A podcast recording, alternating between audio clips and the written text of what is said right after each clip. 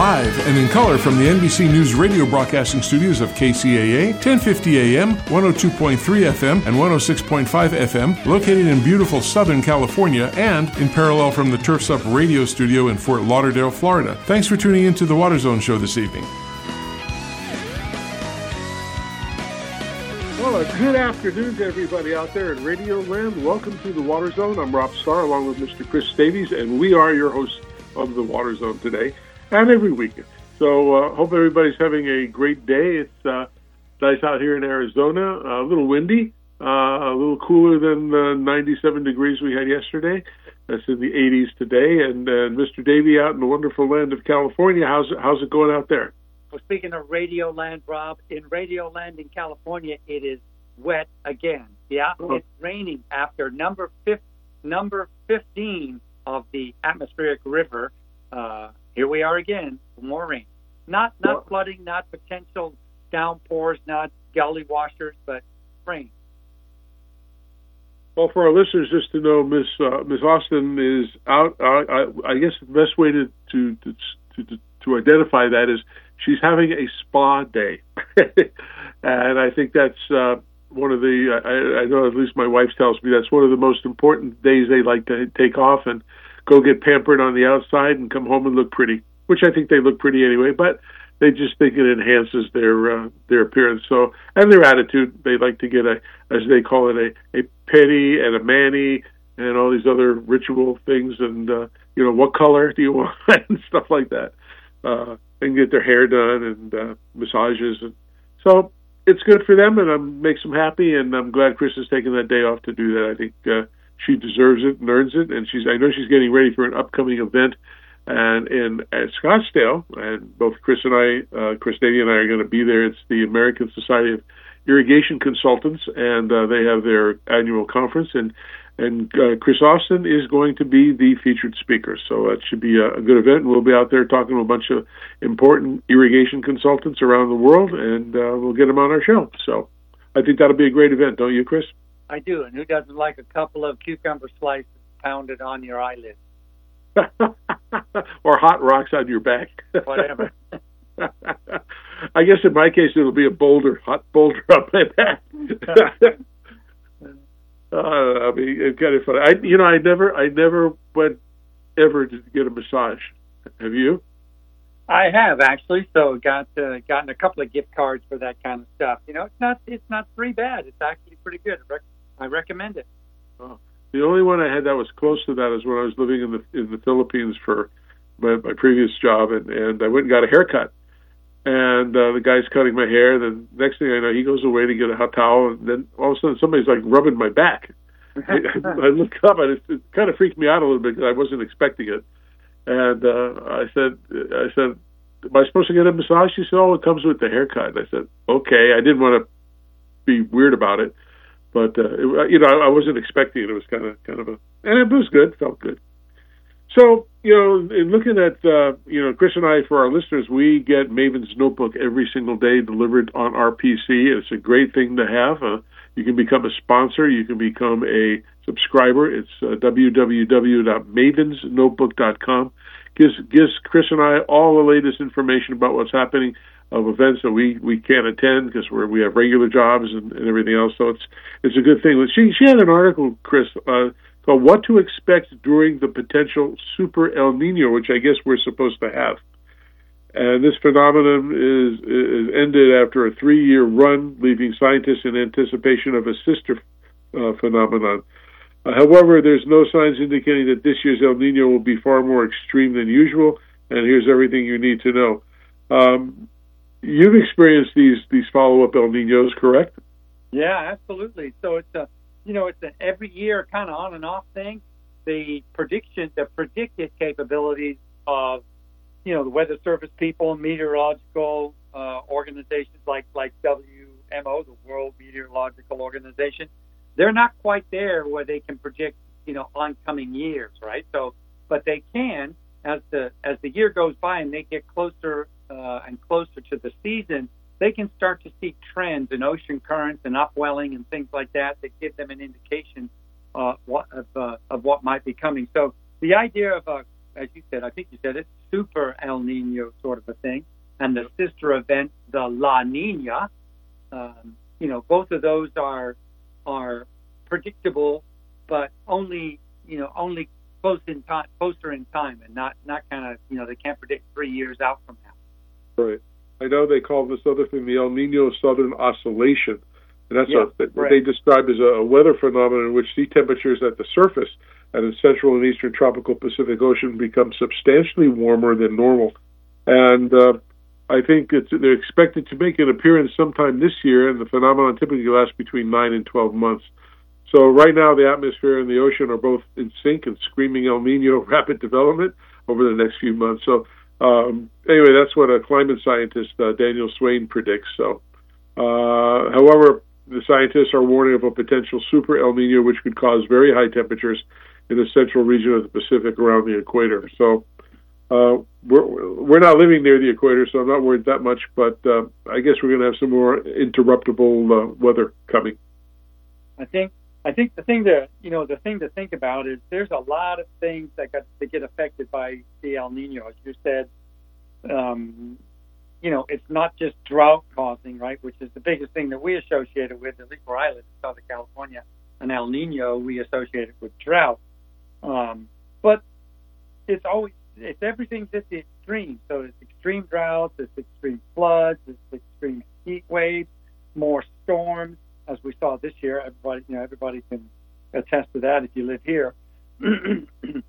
but what I'm what I'm really interested in, and it's it's part of that article. If you, if you got, I don't know if you checked out a chance to read the whole thing, uh, Rob, but it really goes into detail about you know what happens for each uh, one half of one degree, 0.5 of a degree temperature, um, average temperature, uh, as the temperature goes up, right? As they've been tracking it now for almost now 30, almost sorry, for 38 years, almost 40 years. So what they're calling this, um, you know, this temperature increase over what they call pre-industrial levels, right?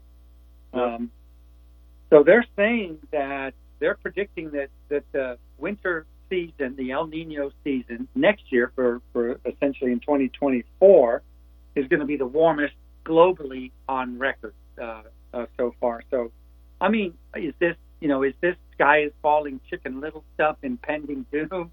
You know, I I don't know. It's so hard to read, but if if it's any if we get the same kind of rains last year as we got this year, it's certainly going to be an indicator that uh, that Southern California needs to change the way it builds and transports people and does that, you know, treat, uh, uh, collects water, saves water, transports water. Um, you know, the bays, the rivers, the estuaries, everything was affected this year. If it happens two years in a row, it's going to be a challenge. Oh, absolutely, absolutely. You know, they're they're they're also complaining that uh, you know there's going to be more floods happening because of the snow melt. Uh, they- they're forecasting high flood risks, and and uh, so they're they're worried about, especially in the San Joaquin Valley and Tulare Lake Basin, as spring and summer snowmelt volumes up and speeds the arrival of our warm weather and sunshine. And so it's an April to July snowmelt forecast, and that's uh, that's what they're worrying about. I hope they have a place to put that melting snow, and- unless it's going to go back into the drains and out in the ocean again. Don't know. Yeah, well, look, I mean, look at the reemergence of a of a decades old lake in Central California, Tulare Lake, right? It wasn't Right. there. No. It wasn't- It wasn't there, but No. as a result of yeah, as a result of all the rain, um, the the runoff that's happening is starting to happen now as, as the spring comes. Uh, what else? The subsidence that the drought caused, right? I mean, the earth in the Central Valley is like a sponge. When it dries out, it shrinks, just like a sponge does. Kind of gets That's right. you know caved in on your sink, right? And so so the same things happen. So the actual level, the elevation of the land in the Central Valley has sunk uh, over over the many many you know the last decade of uh, of very very dry years, with in, intermittent interspersed wet years, but for the most part it's been dry. So now the lake, the original lake bed that has started to be inhabited. I mean, people have gone and built properties there and started to live and set up uh, homes and things like that. Well, now the roads, the streets, the fields, the houses are underwater. Yeah. Because, yeah, because there's nowhere for this water to go. Water will go to the lowest point somehow, whether it's on the surface, whether it's subsurface, it's still going to go and get to the lowest point. and that's what ha- that's what happened. I read something really interesting. Did you know that Tor- Tulare Lake, hundred years ago, was deep enough that uh, that actual ferry boats or paddle boats were operating on it, Rob? Yeah, that I do know. It was it's it's interesting. I, there were mining operations and stuff going on there, and they would uh, transport uh, workers across the lake on paddle boats. So, Yeah. well, I don't know if it's uh, I don't know if it's going to get back to that level right now, but uh, there's a pretty big area of land in the Central Valley by Tulare um, that is now under five six feet of water. Wow, that's amazing. I know years ago, uh, you might remember this because you've been in California for a long time. There used to be a reporter on television named Ralph Story. I don't know Yeah, if you Ralph Story, know, yeah. And then later years, uh, he came out with a show that about about Los Angeles area, Los Angeles County, what it was back then, and what it is. Well, it's not today, but a couple of years ago, uh, back. And it's amazing, just like you talk about Tulare Lake. You know, this was a a nice place to go, and and uh, even like Lake Elsinore. You know, that that was a that was a hot spot years yeah. ago, and and and now you know it's it's filled, but it's not clean, and there's all kinds of stuff that's going on, and and, and uh, so yeah, things change over time. I mean, dramatically. You know, you know, I, I've I've been working with the. Uh, the state and some other organizations about water shortage and drought and, and new regulations that they're proposing to make cal- uh, conservation a California way of life.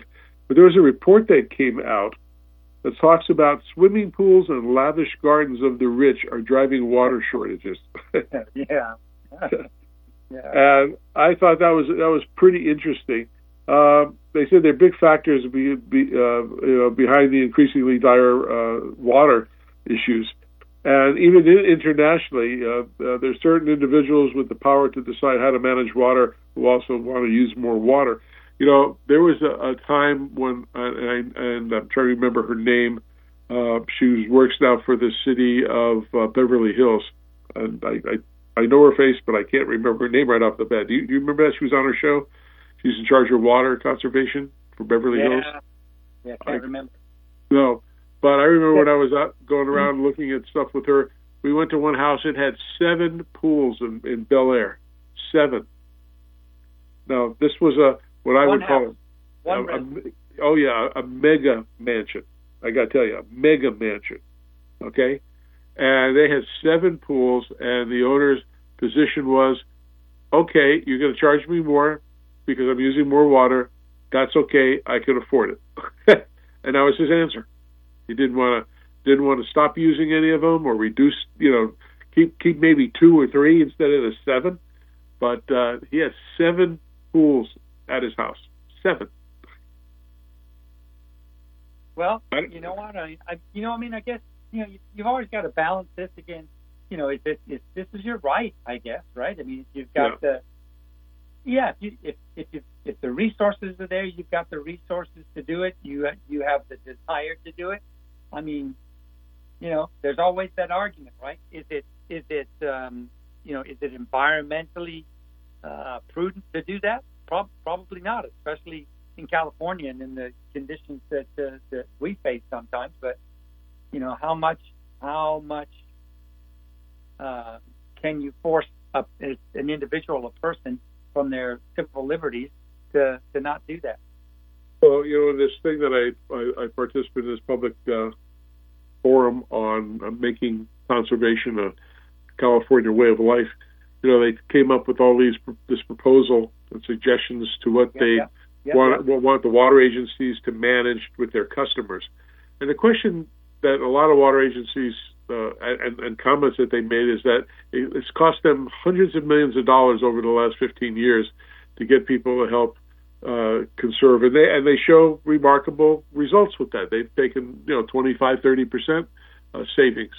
You still they still have to pay their people to work and and, and uh, operate the water treatment plants and the delivery system and maintain it and all of that. But but but one of the questions I didn't get to ask because there was there was there was a time allotment and couldn't couldn't get in a lot of questions with so many people. What what do you do when they pass these regulations and everything that's already built, okay, all this infrastructure, all these homes, all these industrial complexes, they exist, but not with all these modern things that they want to talk about. You know what the cost would have to be to have everybody who has a, a home or a building that doesn't have smart controllers or any of the new EPA water sense things to change all of that? Massive, yeah. It, it, it, it's just like you know they want to do the electric cars. I, I'm in favor of electric cars, but if we switch that now, or even in, in ten years, the, the, the grid infrastructure isn't going to hold. In fact, they in, in your state right now they have they have rolling blackouts because they in the summertime because they they don't have enough power. So what's going to happen with that? What's going to happen with the water? Everybody can't change out their irrigation system. It's going to cost a fortune. Yeah, especially right. on, especially on commercial properties. And are they going? to Are they going to? I, I don't know the answer to this, and if that's is going to be part of their plan or not. Are they thinking they, being the state government, going to demand that everybody has to change, just like get rid of your ovens, uh, your gas oven, or is that only for new bills? You know, who knows? I don't. I don't know. I don't know how crazy it can get. I'm all in favor of all the renewable types of energy and stuff. I don't think we're there yet. You know, uh, to generate enough uh, power that we need with uh, with solar and, and wind and and all that yet. I, I, I it's just like car batteries. You know, if you get a, you get a Tesla or something and the batteries, uh, you know, after a year or two don't go bad, it's fifteen thousand dollars for new batteries. That's that's a lot of money. And it sure is. Yeah. I, so I, I don't know what I don't know what the world's going to do. And, and then if we do all of this stuff, uh, does that mean everybody else in the world's going to do the same, or are we just spending our money for our little part? I don't know. Yeah, some, somebody's got to be the leader, though, right? I mean, you know, the United States has led in so many of these, so many of these different things. But you know, just like you said, you know, it's not like a spare Tesla battery is not something you, you know, you keep on the on the metal rack in your garage, right? No. And, and, and when, you- and when you get in an accident, I heard with the lithium batteries, it's it's really bad with the for the for the air. So I mean, there's a lot of questions in all of these things. And I think plans have to be thought out. Now, now a good plan they're thinking about is that California wants to cover the canals, the water canals, with water panels, solar yeah, panels. solar panels. Yeah, Yeah. the California aqueduct. I think that's a good idea. Yeah, I think that's a great idea too. There's stretches of it where which that that are not used. I mean, not even used for recreation, right? And and they're yeah, they have no they have uh, they've got no natural purpose um, uh, either. I mean, for you know, as a water source for wild animals or anything like that. So there are stretches of it that they can um, uh, uh, that they can do that with. It is expensive to do still, as you said, right? It's not quite a level playing field out there in terms of the cost to do these new technologies, and the infrastructure is not in place uh, throughout the state um, uh, to support that. Because you know, if, even if you do that, you still have to clean it. Somebody has to maintain it. Somebody has to do all this stuff. So it's gonna it's gonna come at a cost. Yes. I Yeah. think they're I think they're trying to figure out if there's a break even uh, if there's a break even with that plan that uh, you know that has something under a you know 25 year payback. Um, yeah, it's like it's like a lot of like a lot of different things, right? I mean, you heard you know President Biden just this week changing the uh, or trying to uh, expedite, speed up the transition to uh, auto to auto electrification. Um, but all a grand idea, but you know that's a lot of infrastructure to put in place. And if you if you make car companies do that without the infrastructure in place, you're not going to get people to buy the buy their product, buy their vehicle. No, I, I, think the unions might stand up to some of those things, and and it's going to be real. It's going to be really interesting to see. And plus, you know what they're talking about from the news, and a lot of lawmakers are, you know, where do they get where do they get the batteries and the and the materials for the solar panels that come out of places like Af- South Africa and other places, and and from what I understand, China has a lot of stake in those areas. And so all we're going to be doing is, because since we don't do a whole lot of it here in the United States, building all those things and have those types of minerals, we're just going to be handing it off to somebody who's threatening us if we want to protect uh, one of our allies in, in Taiwan. So I don't know. It's going to be a real crazy world here this next year, I believe. I'm, I'm kind of worried about it.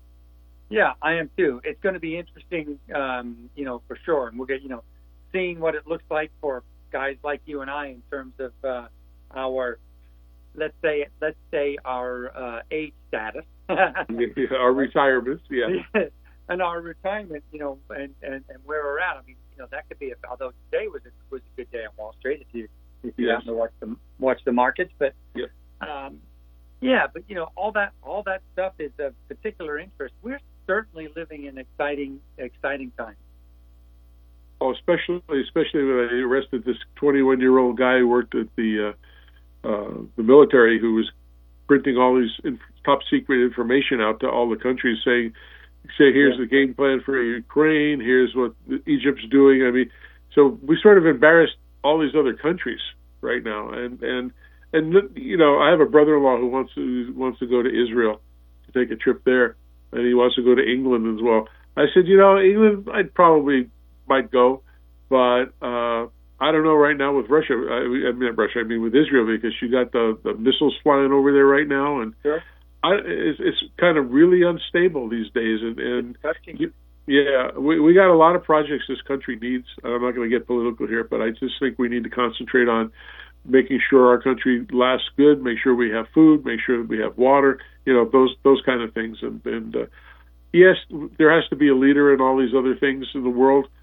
I, I don't know if now is the right time that we should be the leader. We got a lot of things we got to do yet to take care of our country. So that's yeah, I'll get off that. Take care of our own. Yeah, yeah. First, well, yeah. like you said, I think there's going to rebuke. You said right, and people people pushing back on that. I think they're going to have I think we're going to see that on water side as well too. I mean, just, just you know, I don't know when it was. I think it was a couple of last week. I think it was just last week. So the you know the Biden's Water of the United States or WOTS, right? WOTUS. Yep. One of those things that goes along with POTUS and SCOTUS, you know, all that all that stuff. But WOTUS, Water of the United States. So um, the Senate the Senate overruled Biden's vote. I mean, it wasn't very very close, right? quite quite close actually, but it was uh, 53 to 43 to overturn um, that rule, and that that rule is basically you know who has control uh, uh, over the waters of the United States. Is it federal? Is it by the state? And who and how much? And you know all these stuff. And that was just that was overturned. So you know I think the, I think we are going to see pushback in other areas as well. It'll be interesting times. we got a good guest coming up. Uh, they're going to be talking about uh, water management from years ago to today and how it's changed and what has to happen to make that even better around the world. So we're going to take a little break. Uh, we'll be back in a few minutes and stick around. That's a great conversation with our friend Travis and, and uh, Newsha. So um, any other comments, Chris, before we take a break? Uh, nope. I'm looking forward to it myself. As you know, I haven't had a chance to listen to it. So stay tuned, everyone. All right. We'll be right back and uh, stay tuned.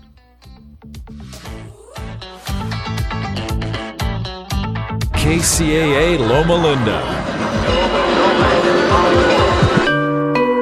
The Legacy KCAA 1050 AM and Express 106.5 FM.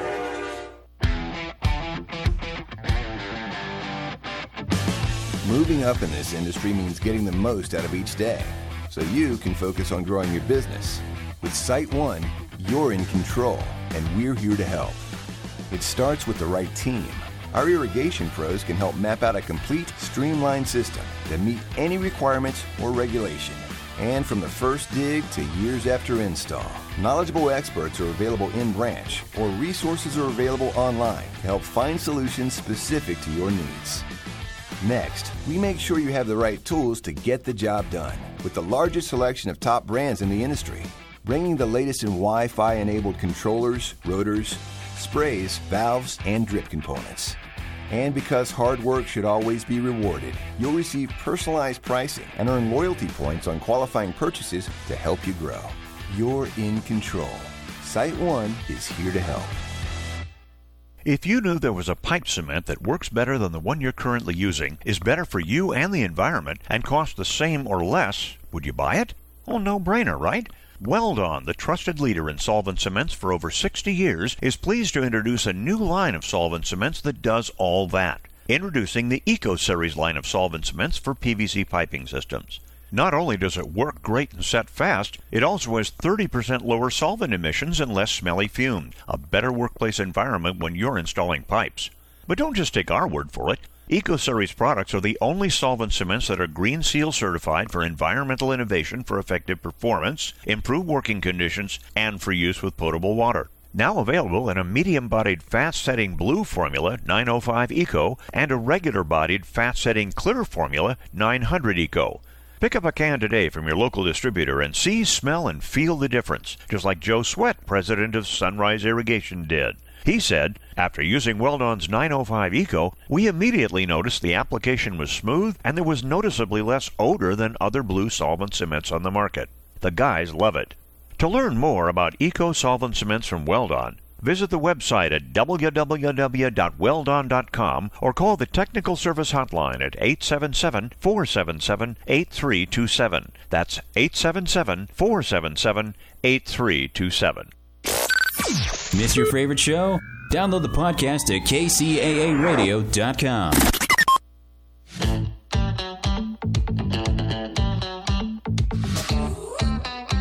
half of the uh, water zone, and uh, we're going to turn this over to our friend Travis and uh, Newsha Ajami, and they're going to talk about uh, information about water management, what it was, what it is, and where do we need to go. So take it away, Travis. And senior research scholar at the Stanford Woods Institute for the Environment. Thank you for having me, Travis. Yeah, I we were kind of trying to plan what we would talk about here, and I just realized with your incredible depth and breadth of expertise on water that I really wanted to to ask some big picture questions and kind of get your thoughts on that. Um, so so let's let's start there. How would you describe the way that water is managed in the United States? That's a that's a giant open ended question there. But what comes to mind for you?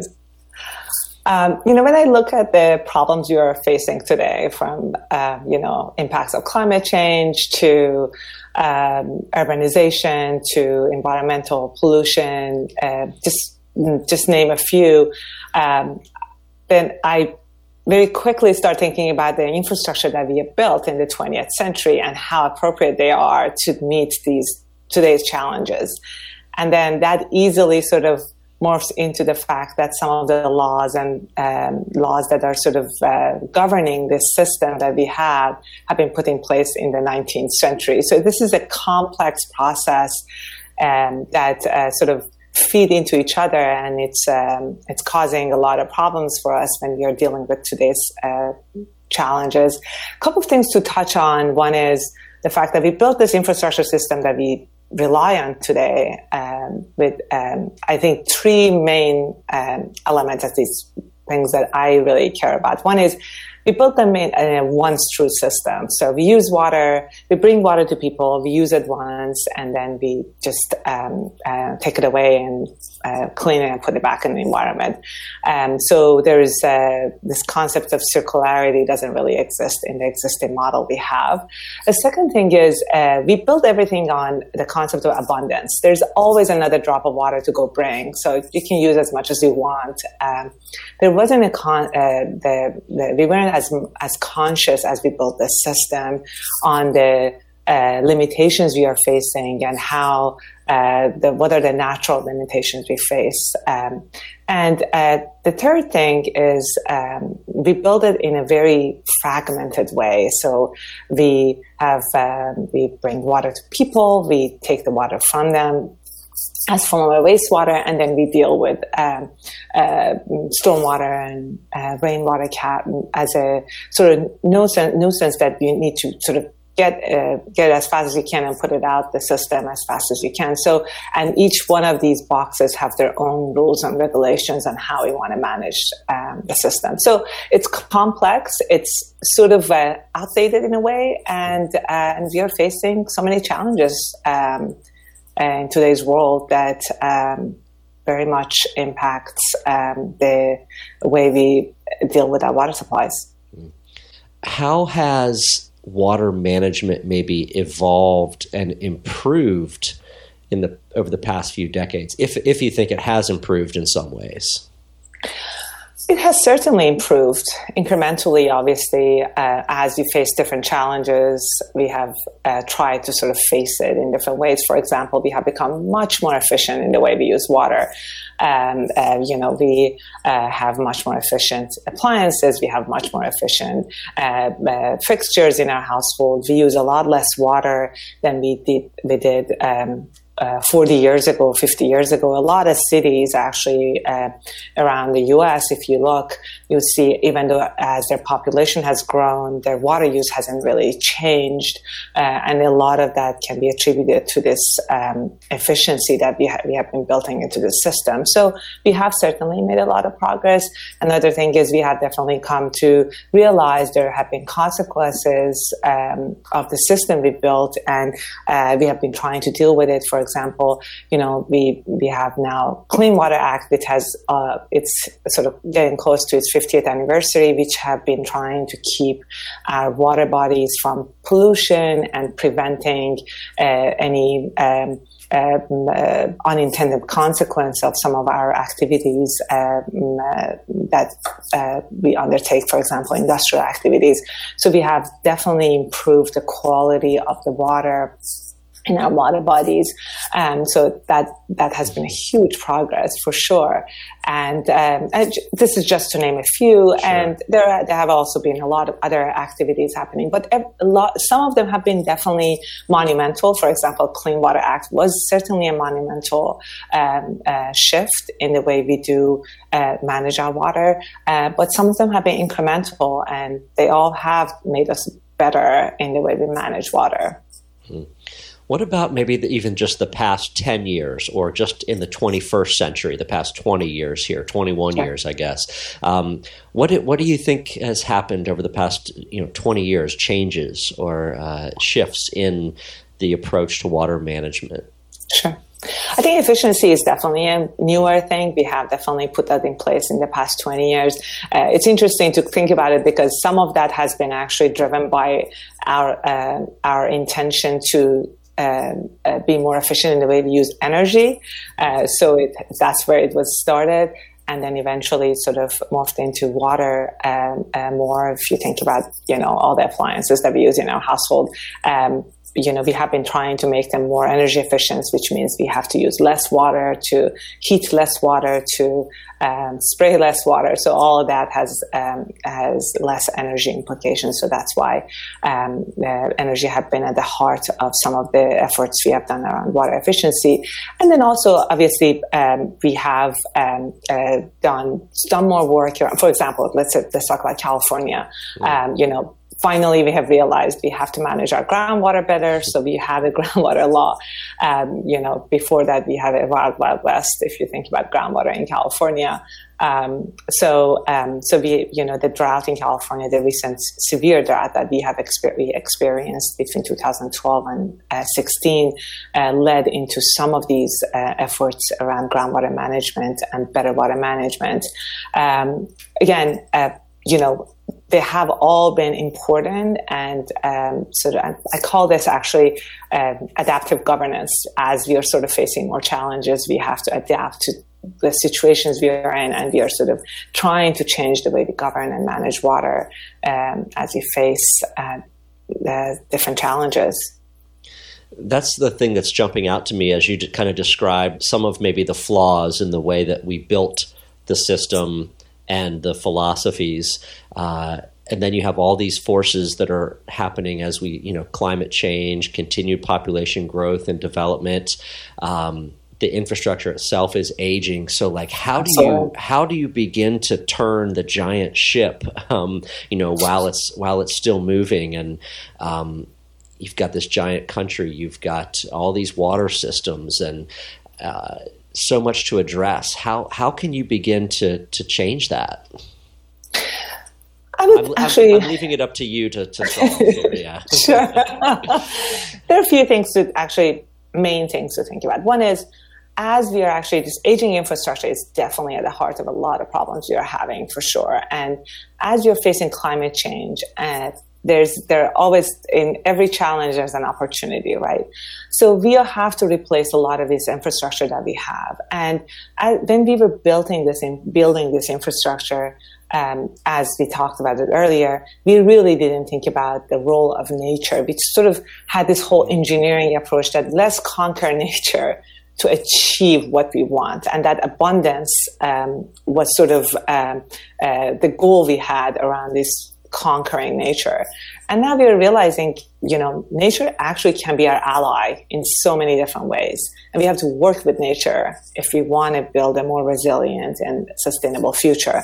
Um, so as we are sort of dealing with aging infrastructure, we have to really rethink what does it mean to have, what, what does infrastructure mean exactly?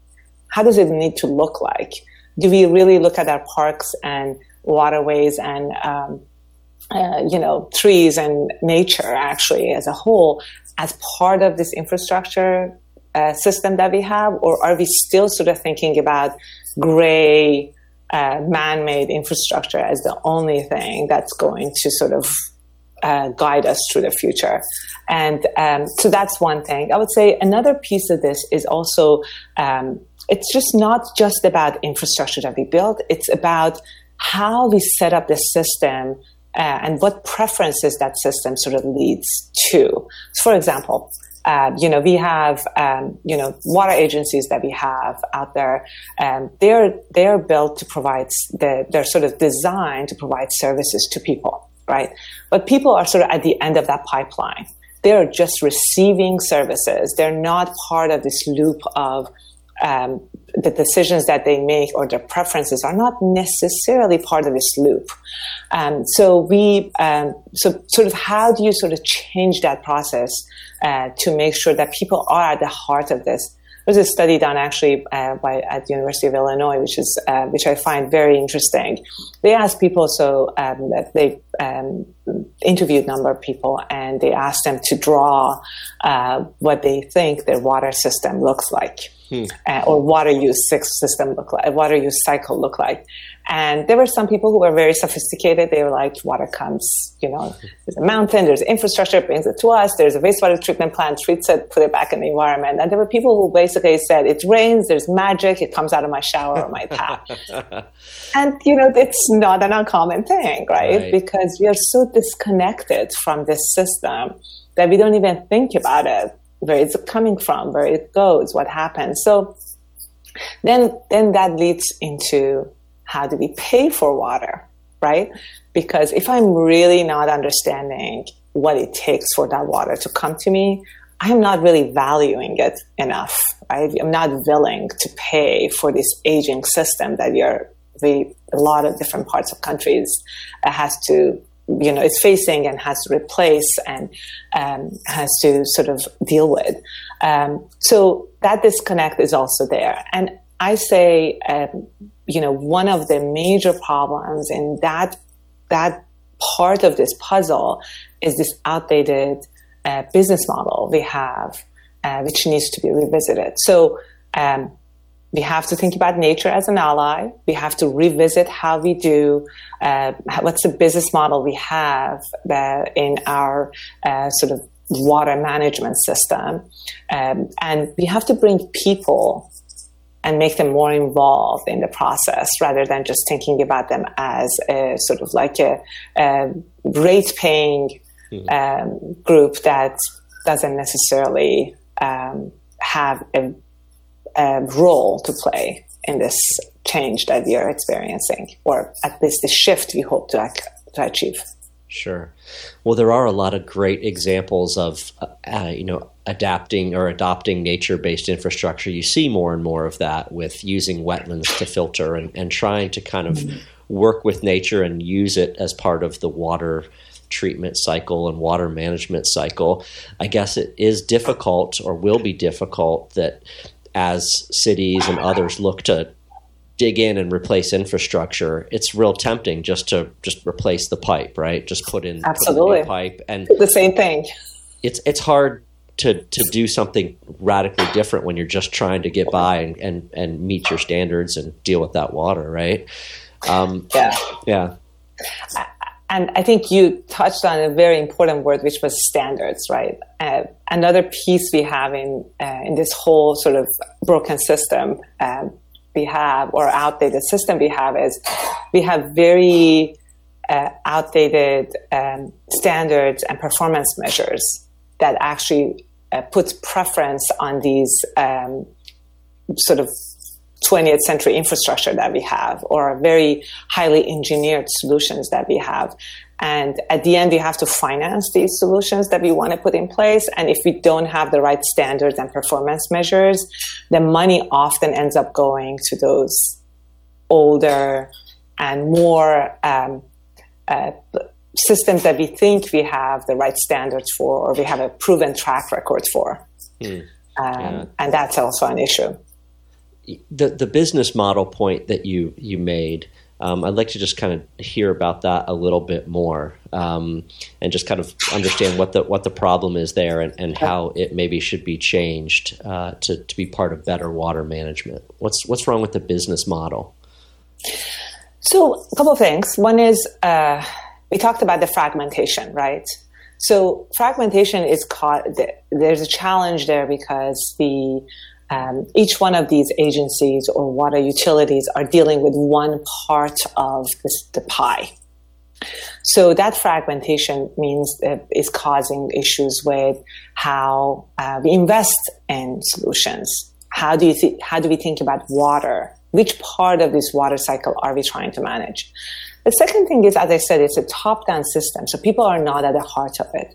And the way we have set up these systems is that we um, charge people for let, us talk about rate setting process for example. And again this is uh, there are exceptions out there. There are some changes that we see in this in this uh, uh landscape but it's i'm talking about the majority of utilities that are out there. They the way that we charge people for water is uh, you pay for the amount of water you use right? It's sort of a commodity. As you use more you pay more and this is an issue because at the end of the day, we have fixed infrastructure that needs to be maintained and dealt with, right? So we have to make sure we can maintain our reservoirs, our pipes, as our pumps, our um, treatment plants. All of those have to be dealt with and maintained.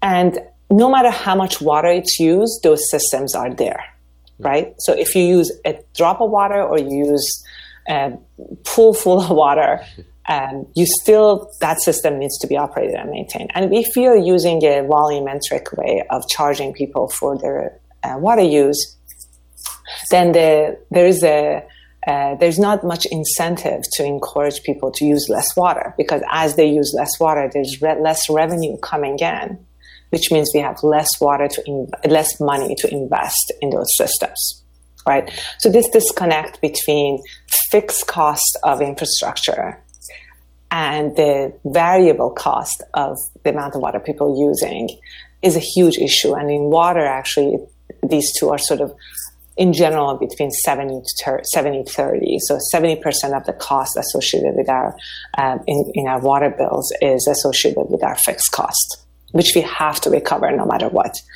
um, so that's one thing. The second thing is, I think, going to the business model thing is um, this this whole concept of um, you know, where, how do we finance? I think it's, uh, it's an issue.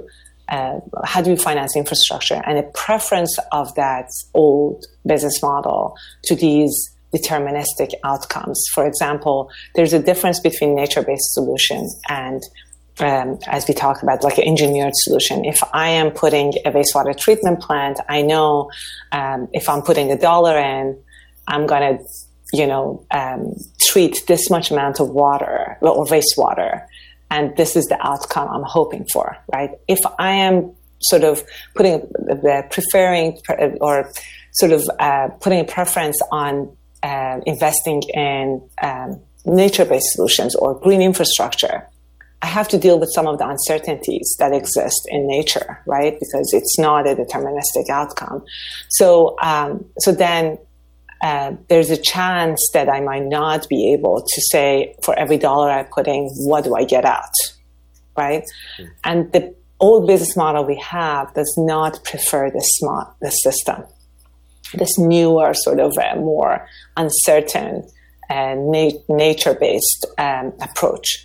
Um, and and that financing piece is really important as part of this process. So it's fragmentation, the way we set rates and the way we charge people and the way we actually measure performance of our infrastructure. That's just sort of um, some of the some of the issues that we have with these um, old business model.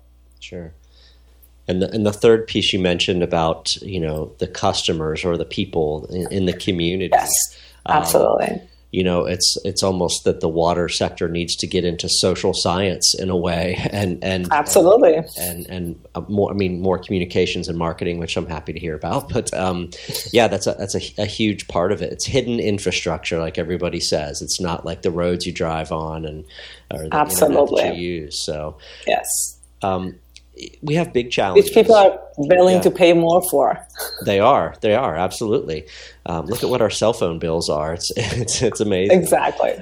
Um, so we've got big challenges. You've outlined a lot of it here. What what makes you optimistic about our ability to build a, a more sustainable water future?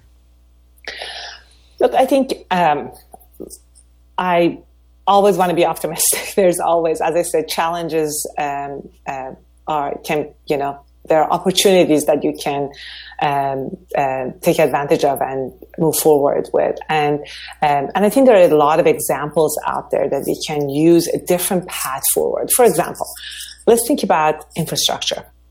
Um, as we move forward, as we are thinking about the future, I am actually quite optimistic to see how much more these distributed systems from rainwater capture to uh, on-site reuse to reuse, centralized reuse to, um, you know, um, uh, all sort of better wastewater treatment, all those things are sort of becoming, or actually the most important conservation and efficiency and green infrastructure are sort of getting more traction. Mm. And there's a lot more interest to sort of at least consider them in the process, or at least give them a chance. In, and you, we can see more and more, more and more of these examples out there. Um, and, um, and that actually mm, makes me very happy to see uh, the opportunity of understanding how these uh, new uh, infrastructure is going to fit in that old infrastructure model, uh, sort of model and system that we have is is a, is a huge, and we have we you know the um, we have to be better at thinking about that and being able to kind of understand how seamlessly we can put these two systems together.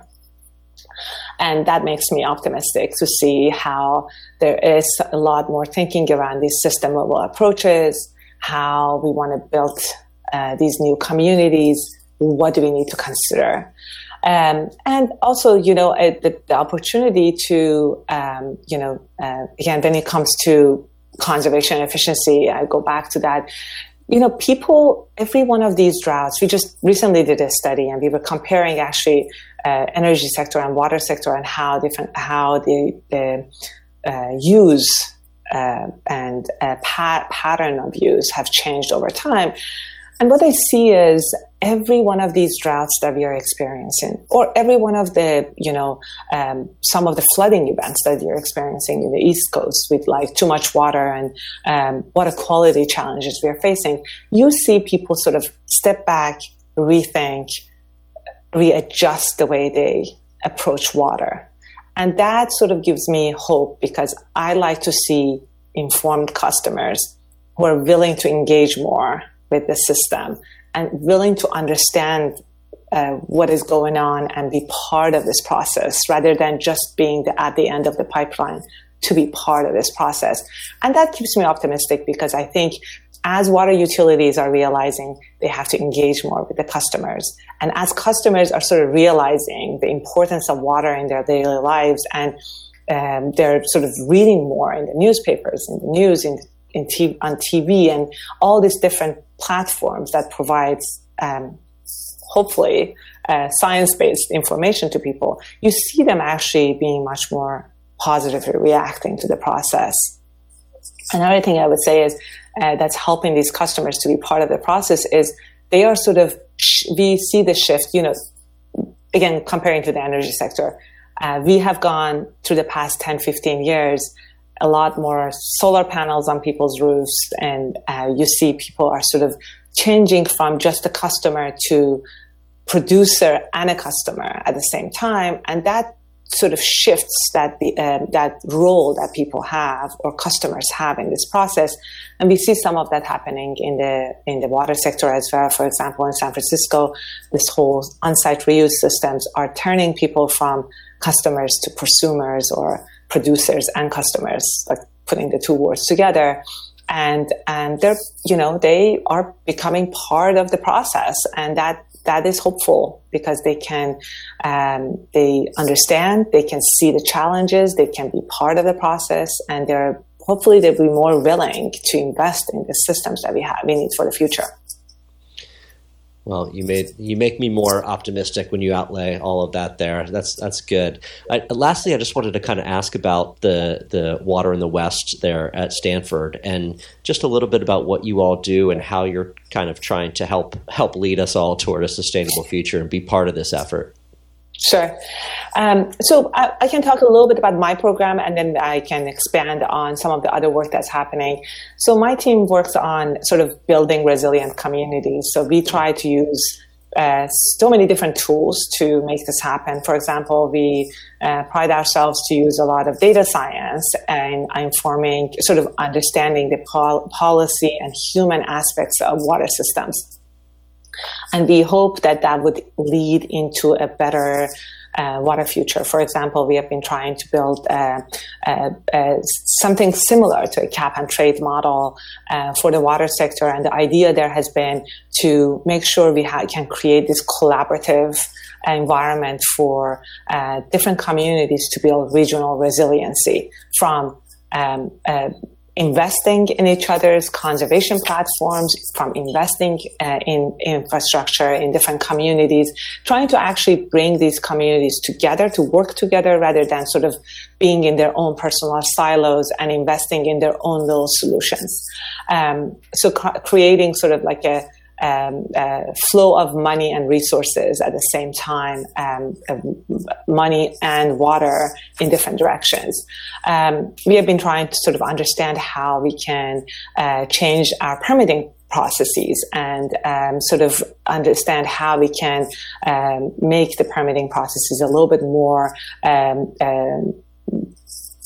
lenient and interested in the uh, in these newer solutions that we have and what needs to change in the process. How can we make it more efficient? How can we make it more uh, um, sort of um, uh, open to some of the solutions that we uh, see sort of popping up in the uh, process. We have been actually looking tons on customer level behavior what do people do? How land use change is impacting water use?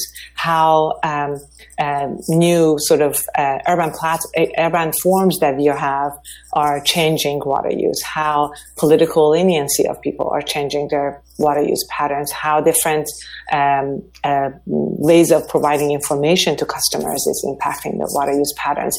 So we have done a lot. We have put a lot of focus on trying to understand customers. And you mentioned the whole um, sort of um, uh, the intersection between social sciences and engineering. And I think uh, what my team has been doing is trying to bring these two fields together closer to each other.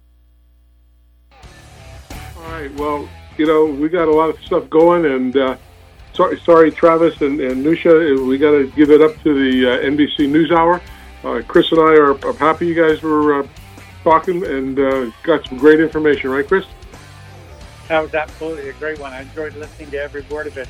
Uh, I did sneak a peek at the end, so I'm so I know what the uh, I know what the end is like. All right. So all our listeners, remember the most important thing Chris and I always want to tell you is please help keep our planet blue. blue. Because if, if you like green, you got to have blue. Good night, everybody. Thanks for tuning in. See you next week. Bye bye.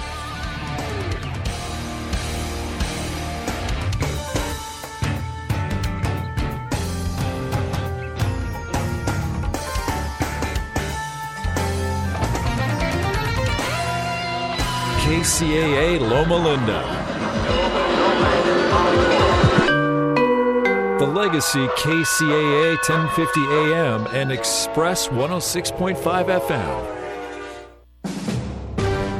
NBC News Radio. I'm Brian.